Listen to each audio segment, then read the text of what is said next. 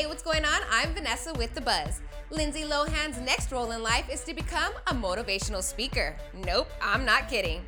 This is part of a crazy attempt by Lohan's new attorney to keep her out of jail again.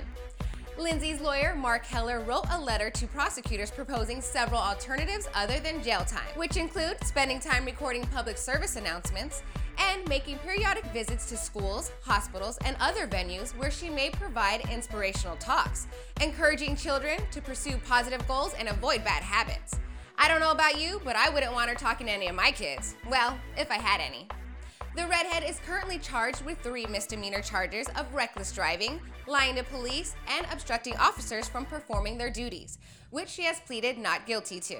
Oh, and let's not forget her previous charges of theft and drunk driving on her rap list.